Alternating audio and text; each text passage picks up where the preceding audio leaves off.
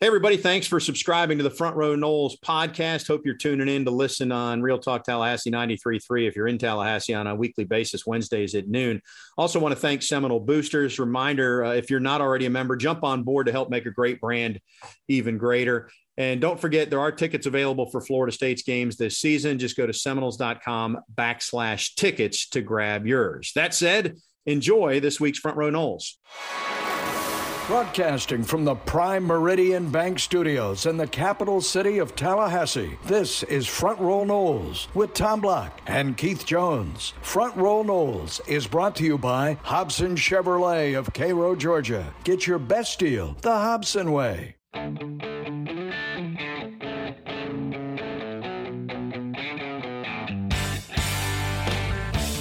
Good day, everybody. Tom and KJ with you. Keith, welcome to Front Row Noles. How are you, sir?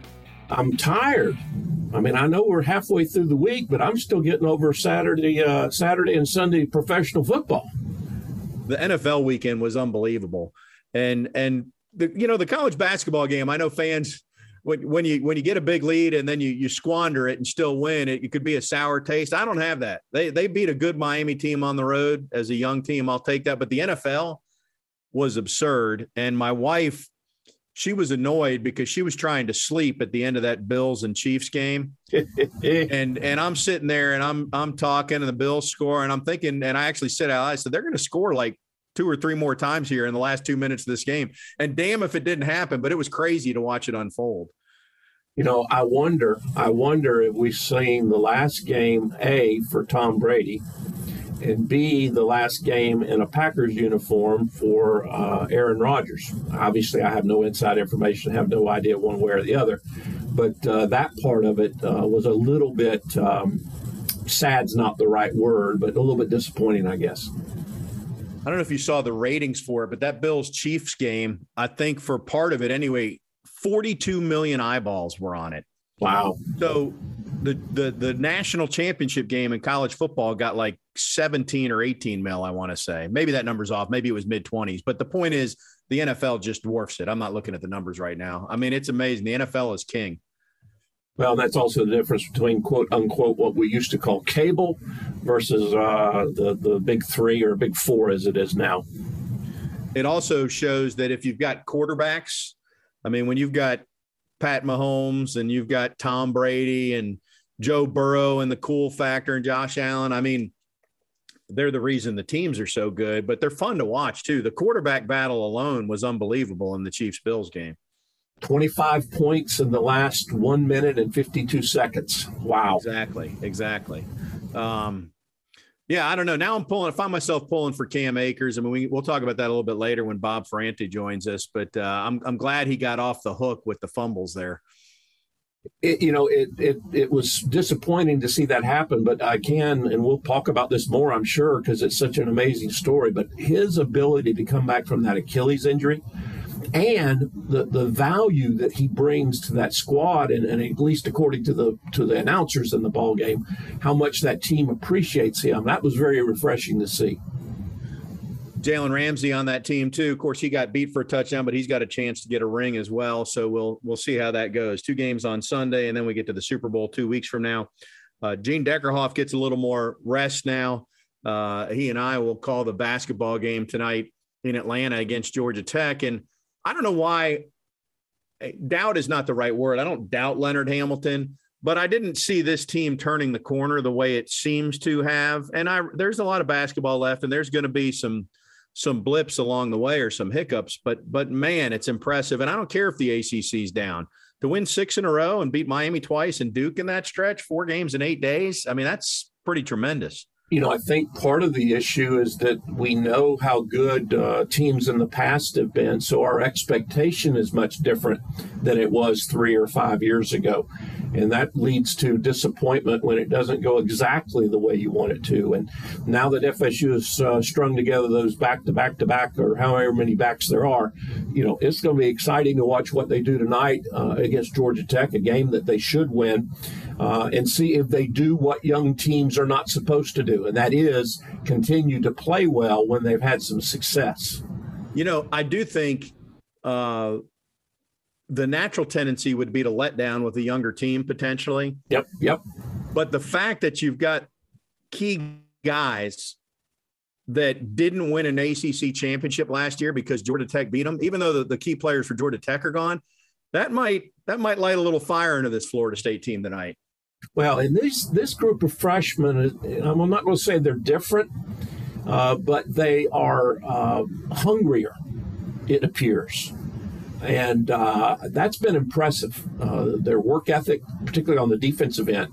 Uh, usually that takes a little longer. Like you don't you get into about February when that finally clicks and clicks, and they've been doing it in early January fun to watch. All right, we're going to run the gamut. We talk some hoops right there. Mike Martin Jr. will join us next segment. FSU baseball practice starts on Friday. They are loaded on the mound and they've retooled the guys in the field. Bob Ferrante after that. It's all straight ahead. Stay with us here on Front Row Noles. Front Row Noles is presented by Hobson Chevrolet of Cairo, Georgia. Get your best deal the Hobson way. Now back to Tom and Keith.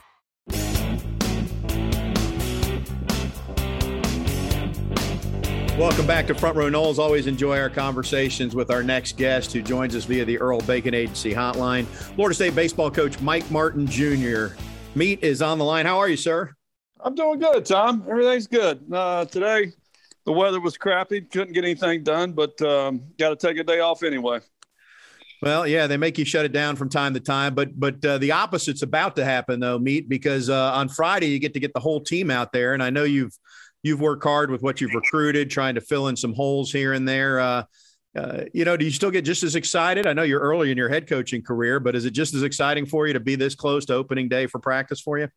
Oh, no question. You know, we've got a lot of work to do. Got to get a lot of things figured out. Um, really love the work ethic of the team and uh, the leadership, and uh, you know, things have been going well. We had a few COVID hiccups, but I think we got all that out of the way. So timing couldn't be better where are we at a roster standpoint with guys having extra years and all that and, and uh, exemptions to have more guys on the roster? What are the numbers going to shake out to be this year, Meat?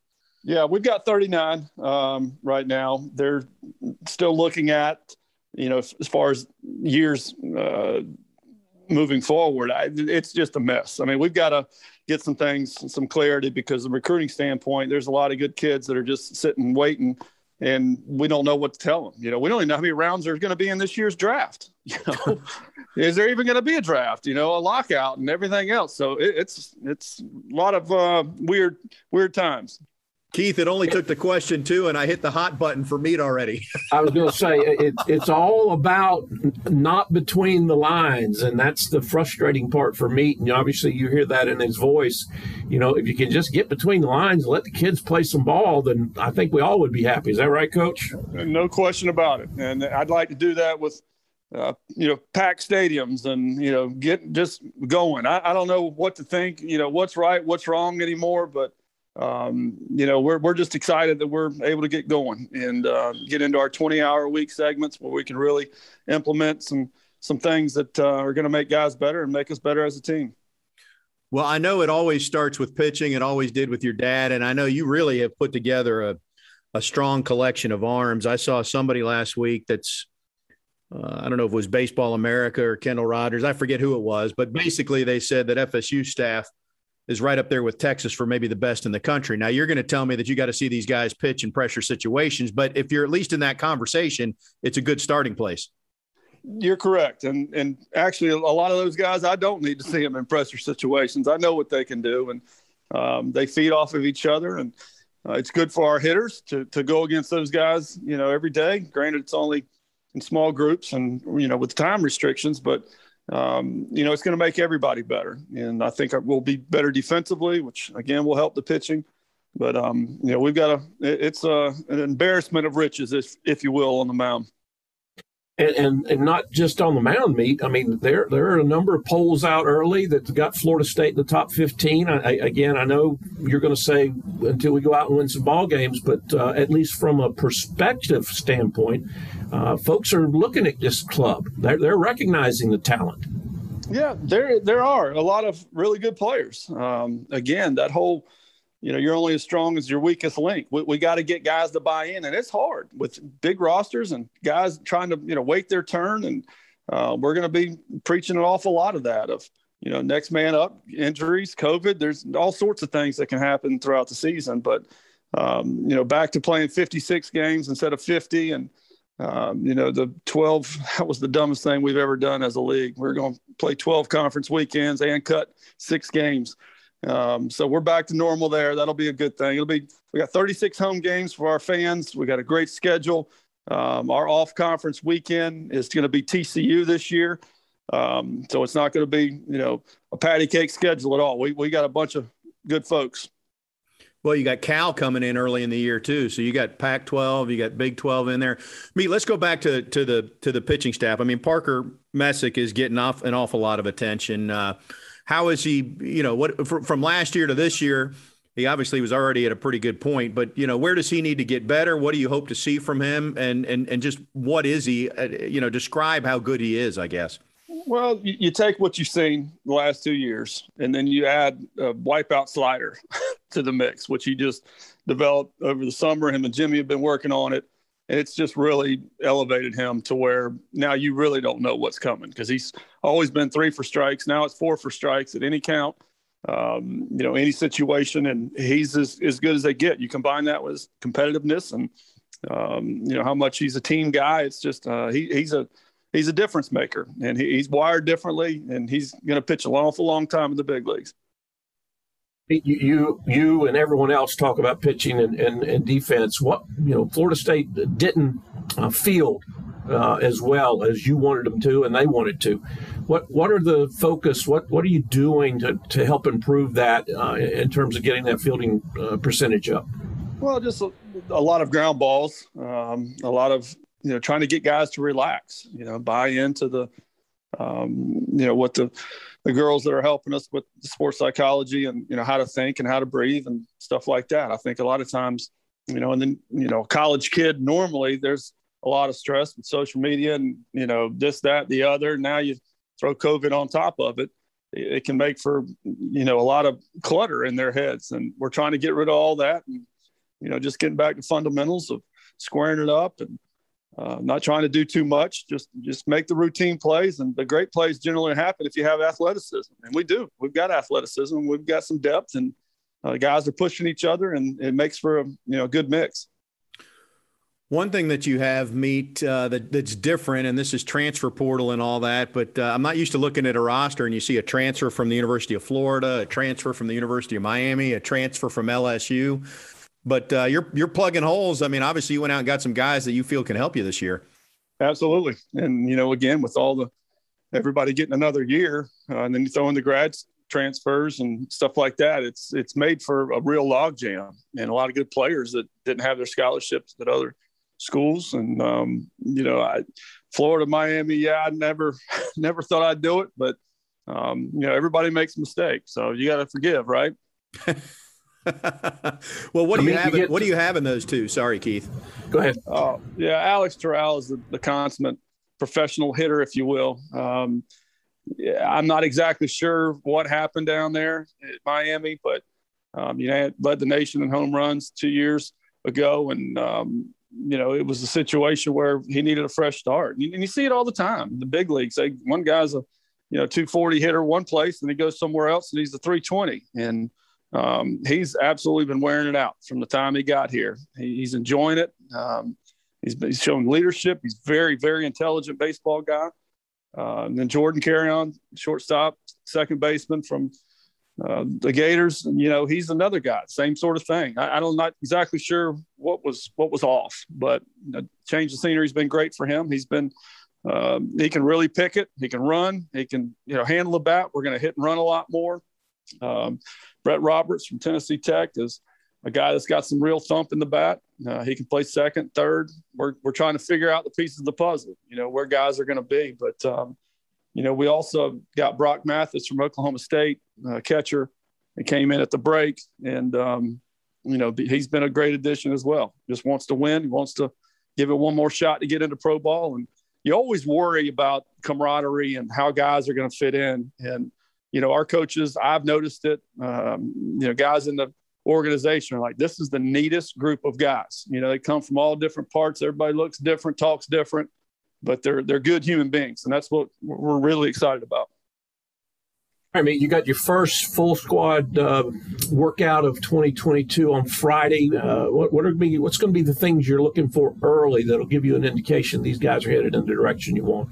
Well, make sure that their arms in shape. You know, there, there's only so much time we can spend with them, and uh, that's what sets back teams. Is guys think they're in arms are in shape, and you do cuts and relays, and you come back the next day and guys are sore, then you know they haven't done what they uh, needed to do. So I don't expect that to happen. Um, but we're going to cover, you know, again, the fundamentals, the where we're supposed to be. Our ballpark is unique. We got to make sure that's a home field advantage for us, and we're going to spend a lot of time on cuts and relays and uh, drag bunting and hitting, running and stuff like that. But um, you know, we got to get guys. We're going to shift more this year. Um, you know, I've, we've done it a little bit, um, but there's so much data out there now that you know I'm I'm convinced we've got to to do some more shifting. So uh, getting those our spacing right when it comes to shifts. And if this happens, you got to do this, and this guy's got to go here and there, and you know, there's an awful lot of you know moving parts when it comes to you know guys being in different spots. So let me. Oh, Tommy! Oh, Tommy! He brought out he's bought he brought out that Moneyball uh, book again. He's back in it. Well, but but let's let's go back, Meat, and I you know I'm getting so old now I don't remember all the years, but I know you you overlapped her with Kevin Cash at some point, and and the Rays have been analytics. I mean, is that part of your thought process there, or just in general? I know this is the way your mind has been wired, but but why now buying in more to that? Just because there's there's more data. You know, again, guys got another year, so you've got so many more at bats, and you got you know people that can delve into these things. And all right, on this breaking ball from the left-handed pitcher, nine out of ten times, ninety percent of the time, the ball's going to this spot you know, we didn't have that information or we didn't have enough data. You know, I want 220 at bats versus 15, 20 at bats, you know, and, and now we've got all this stuff with everybody getting another year and uh, the technology's there.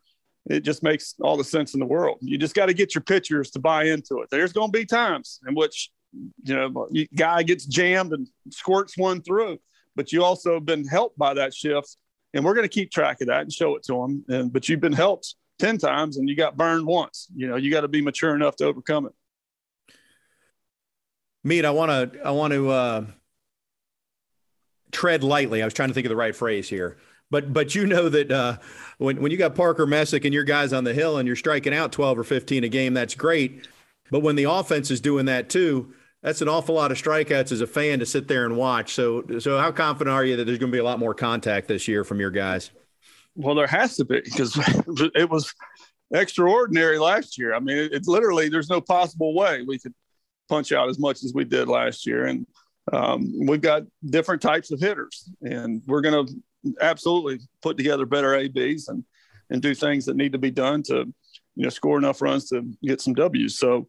Um, you know that that was a an aberration. That was the stars lined up, and you know guys can do a lot of things, manipulate with the ball, but you know, the main thing is we've got to put the ball in play more, and we've got guys that can do it, and um, we're excited about that. I, I, tried to tread lightly there. There really was no beating around the bush to get to that question, Meat. So no, it's impossible to strike out more than we did last year. well, you could have me and Tommy in the lineup. We could help with that. Yeah. Well, I'd bunt y'all. I'd make you sack. have you seen us run? Again, it's a sack. I don't. I don't care about the out. I need to move, move a runner. and then he uh, pull us once we got on first base. That's correct. All right, Meat. Hey, we'll we'll let you get running, but uh, I'm excited for baseball, uh, and I, I, think you will have crowds out there, and and uh, uh, you know I like the buzz. How many guys are throwing 90 plus on that staff right now? I mean, how many guys you got? All of them? 90. I mean, 95. I think we got 12 that have hit thrown a baseball 95 miles an hour, and I may be off a couple, meaning higher than that. I think it was 12. Yeah, yeah. So you don't want Keith and I hitting well, let's no, scratch that plan. No, no, no. Our old eyes, you don't you don't need to you don't need to be looking at that. Hey, All we're right. gonna be we're gonna be locker room attendants. That's what we're gonna do. I'll I'll, I'll pick up the laundry. hey, me, like best, best, of luck to you this year. I, am excited about what this season brings, and uh, hopefully it's it's some normalcy, and uh, you can get back after doing what you love best. Have fun. We'll do, buddy. Thanks so much, guys. All right, Bye-bye. Mike Martin Jr. Yeah, I'm hadn't been that well. I guess it has been. We're pushing a decade since I was calling games, Keith. you know, it used to be 90 plus was a big deal, but he quickly jumped in about the 95 plus there. So I shortchanged him a lot. But 12, it's been amazing. And, I mean, when, and, when I was calling the games, I, I, called with Lulu from 07 to 13, I think. You know, you might have had two guys that were throwing 90 plus or, or up to 95 at that point. So I mean, it's it's been a complete change for sure.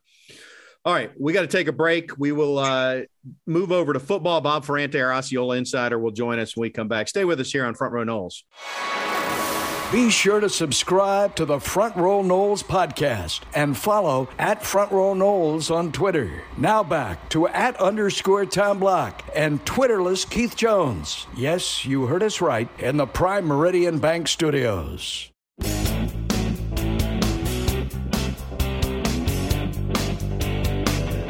Welcome back. Time to crank open that Earl Bacon Agency hotline to say hello to Bob Ferrante from the Osceola, the Earl Bacon Agency, ensuring your future together. Bob, how are you? Doing well. How are you guys?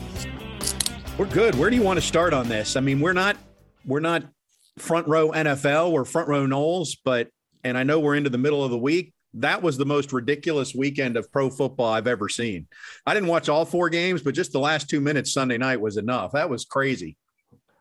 I made the mistake of going to sleep Saturday night without catching the end of uh, Packers Niners, thinking, well, you know, the, the Packers will be in, and, and I'll just catch the highlights in the morning was wrong there.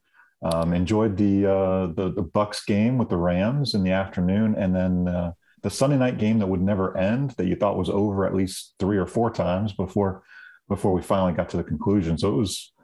I know some of the NFL writers were talking about this maybe being the best divisional playoff game weekend in history, and I have no context to offer there.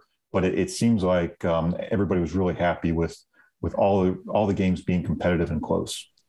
But the, the fans that hated it the most are the Falcons fans because when Brady and the Bucks got down and then started coming back, they were all reliving Brady bringing New England back in that Super Bowl that uh, got away from them. No I was question. watching Al Michaels and I thought, is Al Michaels going to have to dust off? Do you believe in miracles as the Bucks try to try to come back from this uh, crazy deficit? But it was uh, it, it, was an entertaining game, but I know there's some there's some Bucks fans unhappy about the. Felt uh, so disappointed and, and heart for old Cam Cam Akers. I mean, that the team ended up winning, but man, he had had such a great recovery from that Achilles and uh, to put the ball on the ground a couple of times. I know he'll bounce back from it, and I know no one felt worse than he. But uh, you know, when you pull for your alma mater and the kids that went through the program, I, I felt bad for him. Yeah, same here. I mean, his his recovery from an Achilles injury, I think it surprised about everybody. There's been some really good stories, you know, nationally and locally about how how quickly he has come back, how diligently he's been, you know, treating his rehab, and I think it just shows you he wanted to have a shot to be back in the playoffs. And it's uh, it's a it's a team that really loves him. I think appreciates what he offers, and you know, if they're smart, they'll they'll coach him through this and they'll realize that they've got some good running backs, him and Sony uh, Michel, and, and they can they can make it to the Super Bowl. Um, I believe on their home turf because it, will be in LA. So that, that would be would be pretty cool for the Rams to uh, to pull that one off. It'd be two years in a row if that happened. Hey, we'll get into current FSU news, but where would you put Cam Akers on the list of un, I don't know if underappreciated is the right word. Maybe it is uh, because he played on not great teams and during the transition years from Jimbo to Taggart to Norvell. But I'm telling you, if he played in 99 or he played in the mid 90s, I mean, his, his, numbers would be what Warrick Dunn's numbers are or what Dalvin Cook's numbers are. Yes, I think certainly up there. And you have to look at yards after contact because that was always the great number with a guy like Dalvin or Cam. It was the offensive line wasn't great, but those were two guys who were making it happen. I think they were responsible for a number of wins by themselves just because of how they played you know, historically, I, I would say a guy like Greg Allen is one who's really underlooked in, in Florida State history. But but when you look at Cam, what he did in three years, um, if you're stacking just running backs best three years at Florida State and not factoring in a four year career or whatnot, Cam's up there. Cam is really up there, I think he'll uh, I think he'll make up for those two fumbles and, and have a good playoffs here. I'm going to pin that on the Rams. The guy didn't go through contact all year. And then at, at, winning time, when he's been out five and a half months, they're just handing him the football. Anyway, we'll change subjects. The uh, kudos to, to FSU Athletics and Sports Information and, and, Mike Norvell because they've been all the newcomers are are slowly but surely meeting the uh, the FSU media contingent. And we had a, a few more this week uh, particularly the offensive line haul. So, what was your impression of the two the, the two OLs? Everybody that talks about Alex Atkins has really good things to say about him. So that kind of resonated with me, some of their comments. But what, what were your thoughts on, on hearing what they had to say? Yeah, I, I think you won't be surprised by this, but but you know, Kayden Lyles came in for the Florida State Miami weekend. Uh, that's the Wisconsin transfer. He got to see, um, you know, that weekend from from the sideline. He got to spend some time with Alex Atkins and the offensive lineman. It's clear he built a good relationship with Dillan Gibbons. He got to see what was the blueprint for a guy transferring from um, from a northern school, from a potential college football playoff type of team um, to to Florida State. What he could do as a leader, what he could do as a veteran in the group. And I, thought with with Kayden in particular, I was curious: is this a guy who could be a center or a guard? How do you fit him in with Maurice Smith? It was clear when I asked him what his intentions were and what Alex Atkins' intentions were. He says, I'm a center. That's where I'm comfortable. That's where I feel like I can lead too. So it, it does open up some questions, I think, long term, but but really, Florida State didn't have two centers last year, had to move Darius Washington over. This truly gives you two centers so that if you have an injury, if you have something that goes wrong for a game, short term, long term, you've got guys and you're not playing musical chairs like you were last year. I think that's the overall Alex Atkins strategy, and I like it. You're building depth at all positions. So I, I, like it overall. I think Kayden has a lot of experience to bring to the table, a guy who has played guard and tackle. Um, Bless Harris is a little bit of an unknown. I think he's played obviously at the FCS level he's played various positions, guard, tackle, thinks he will settle in at, at left tackle. But I think really those first uh, days of spring practice will tell us is he truly a, a, left tackle? How much work does he need to get to get up to speed against uh, a power five level of defensive lineman? So I think Florida has two good ones. One being an immediate one year starter type, one being a, a development type. And, and we'll see there. Tatum Bethune, the UCF transfer, I thought he was incredibly candid. He said nothing against UCF, liked UCF a lot, just wanted to come to Florida State, see what he could do here, had a great relationship with Randy Shannon. So I think that is a really good fit too for a program that has had a very hard time developing linebackers. Again, remember, Telvin Smith is the last drafted linebacker from Florida State, and it's been a long time. So if Florida State feels like uh, Tatum Bethune is the guy and Randy Shannon is the coach of that group, they might have two guys who are draft worthy between Tatum and Kalen DeLoach. Those are two good guys to have short term. And, and maybe maybe both of them are sticking around for 2023 too. So you have to feel pretty good about about those three guys in particular. I love the uh, they they weren't veiled comments, but the uh, kind of the under breath comments about this off season conditioning program and wait room. I've, I've not experienced anything like this. You know, I think it's interesting though. If you ask players like yourself and from from your teams, you'll say, "Well, it was harder back in our day than it is now." But all the guys who are coming in say, "This this is tough. This is really something that challenges who you are, your commitment, and if you mess up, the guy next to you is going to be penalized. Things like that. So it very much is instilling accountability and I, I think that's very important, especially for, for say, the true freshmen who are enrolling early. They are understanding what the standard is immediately. They may not do it right, but they're going to do it early. They're going to do it often. It's going to be painful, and and they're they're playing and trying to be prepared to play as best as possible. Um, I, I, think it just it, enforces the standard, and I think that's what Coach Norvell is trying to do. Um, it, it's just set a baseline of what the expectations are for the program news earlier this week, and it was officially announced, but we knew it a, a, week or two ago about the transfer running back from Oregon. Is there clarity? Did he get in school for the spring, or is he coming in May? Is he able to participate in spring practice? In other words, it's a good question. I'm not sure. I think there is a there is going to be an effort to get him in early. I think on the on the positive side, from a football standpoint, you know, Coach Norvell saying that he's his knee is fully healed. I think those were the two biggest words of that email from Florida State. Just seeing that Trey Benson's knee is fully healed, and so there is confidence from a medical standpoint. They've reviewed it. They feel good about where he is. Um, I would still argue we'll see on the practice field in the spring if he's back fully ready or not, or if similar to other injuries, it's just going to take him a little bit of time to where he gets back to feeling like like himself yet again. Tommy's a little happy. Uh, the, the, the actual ACC schedule is going to come out on Monday. He, he would prefer it came out three years ago, but he'll be happy that it comes out on Monday. I haven't really railed on that lately, KJ. Have I? I feel like that one's disappeared from my playbook over the last couple years. Hey, well, you'll be happy on Monday. That's all I can say. The most notable thing that's going to happen, Bob, and I'll let you jump in, and this is in my playbook, is because FSU is starting in August with Duquesne, they'll get two bye weeks this year. And I have to imagine that the first one will be immediately after the LSU game before week three, because otherwise you're going to play a conference opponent on six days instead of seven days. So I'm sure they'll take one there and then we'll have to figure out the rest of the season. But they're going to go eight conference opponents in a row because you've got two non-cons to start the year, and then you've got your two non-cons in Louisiana and Florida to finish the year. So that's the way the schedule. I mean, there's ten weeks to play eight straight conference games in there with a couple of byes mixed in. Well, I think you've done all the, the heavy lifting there. You've bookended the schedule. Why don't we just get the ACC to leak it to us early, and, and we'll just we'll knock it out. I, I think the one thing I would just mention is the ACC is finally making a big deal of the schedule announcement. We've gone from press release, Twitter this, Twitter that, to um, you know Packer and Durham had it for a few years in the morning.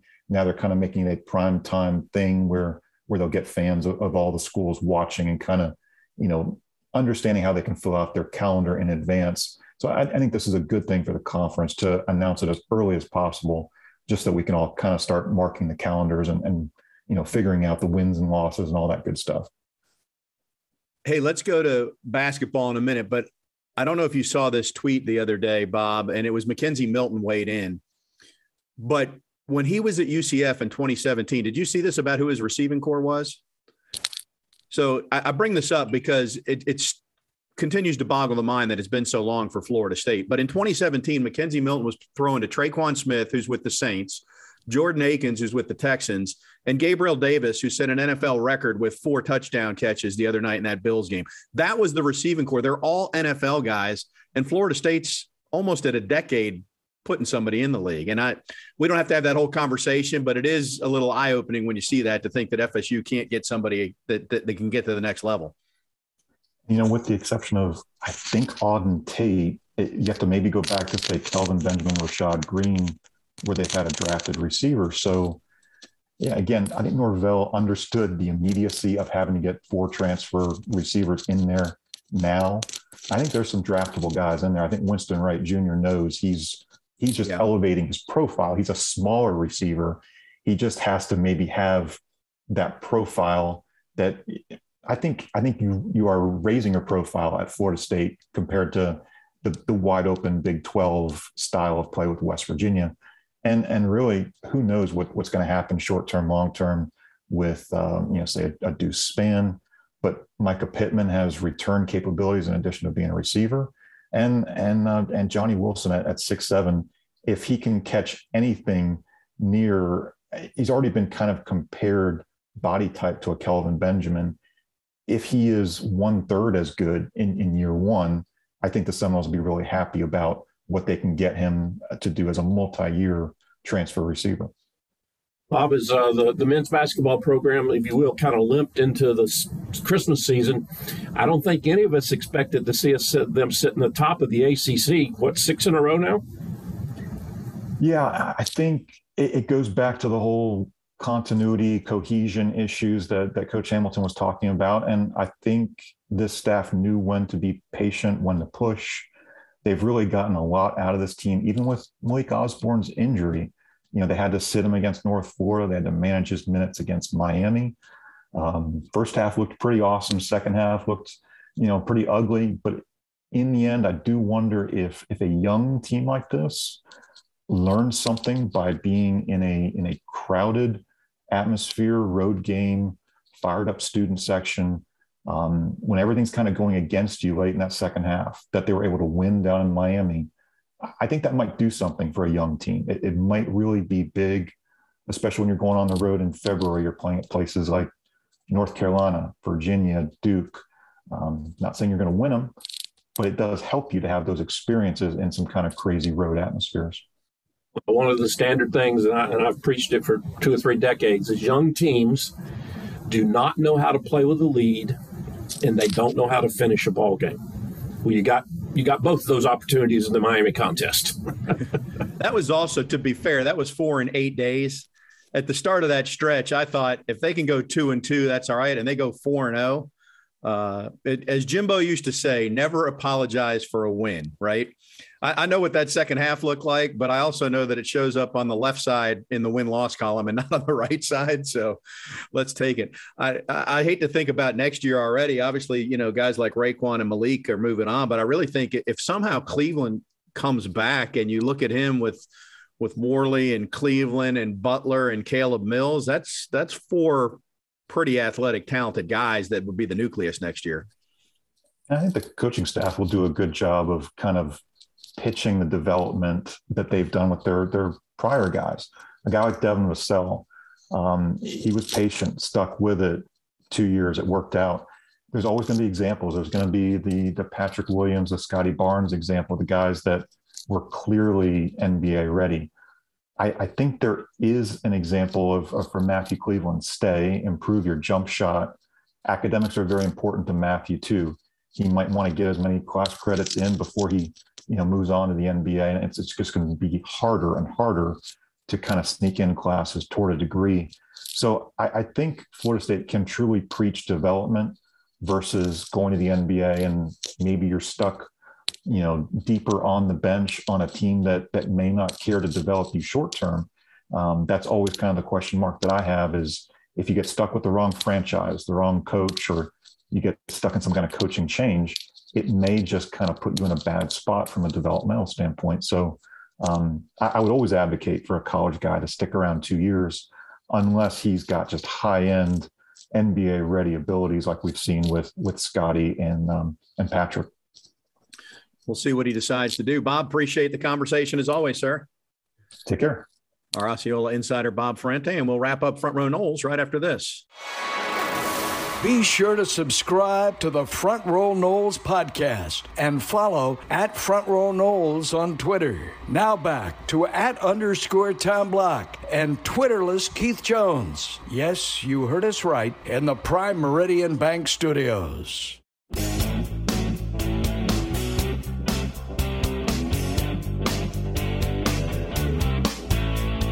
Back on Front Row Noles as we wrap things up, Keith, we, we started talking basketball at the end, and, and Matthew Cleveland, his both his parents actually went to Georgia Tech. So tonight's game in Atlanta, and, and he's an Atlanta kid.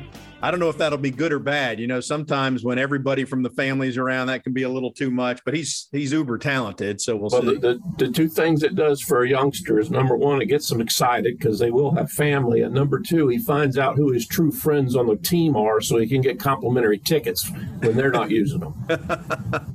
that's that's well said. You know, FSU has won 15 out of the last 19 against Georgia Tech, but they've lost the last two, including the ACC championship game. And man, that was one that got away. And and Jose Alvarado, I, he's like, you know, there's there's players every now and then. If he's on your team, you're going to defend everything he does, and if he's on the other team, you're just going to hate him to death. And he falls in the ladder since he was on the Georgia Tech team. But he's gone, and their their big fella down low is gone, and they've struggled this year. But uh, you know, when you look at the composition of the roster, Florida State in the back of its mind has lost his last couple times against Georgia Tech, and they've won. So I, I do think FSU finally getting a couple days rest hopefully has a real good showing tonight though i think your comment earlier about fsu and the second half against miami being a result of playing those four games in eight days uh, does have merit uh, but again a young team you, know you can talk about it you can try to simulate it in, in practice but making it happen in the game in terms of playing with a lead and then playing with a close lead at the end there's no better experience than that than experience I never saw this coming the six game win streak. And, no, you know, no. now you start doing the opposite. You start looking at the schedule. And before, if you're, be, you, you know, you're more pessimistic and you're counting losses. Now you go the other way. You start counting everything as a win, right? But the reality is, I'll say this, Keith, because you were with the program when they went on the road and for two or three years and didn't win a game. This is a young basketball team that's three and one in the ACC. So what if it's down? That's three and one on the road in the ACC. That's saying something. I went 0 and 27 over a two and a half, almost three year span. 0 and 27 in ACC regular season games on the road.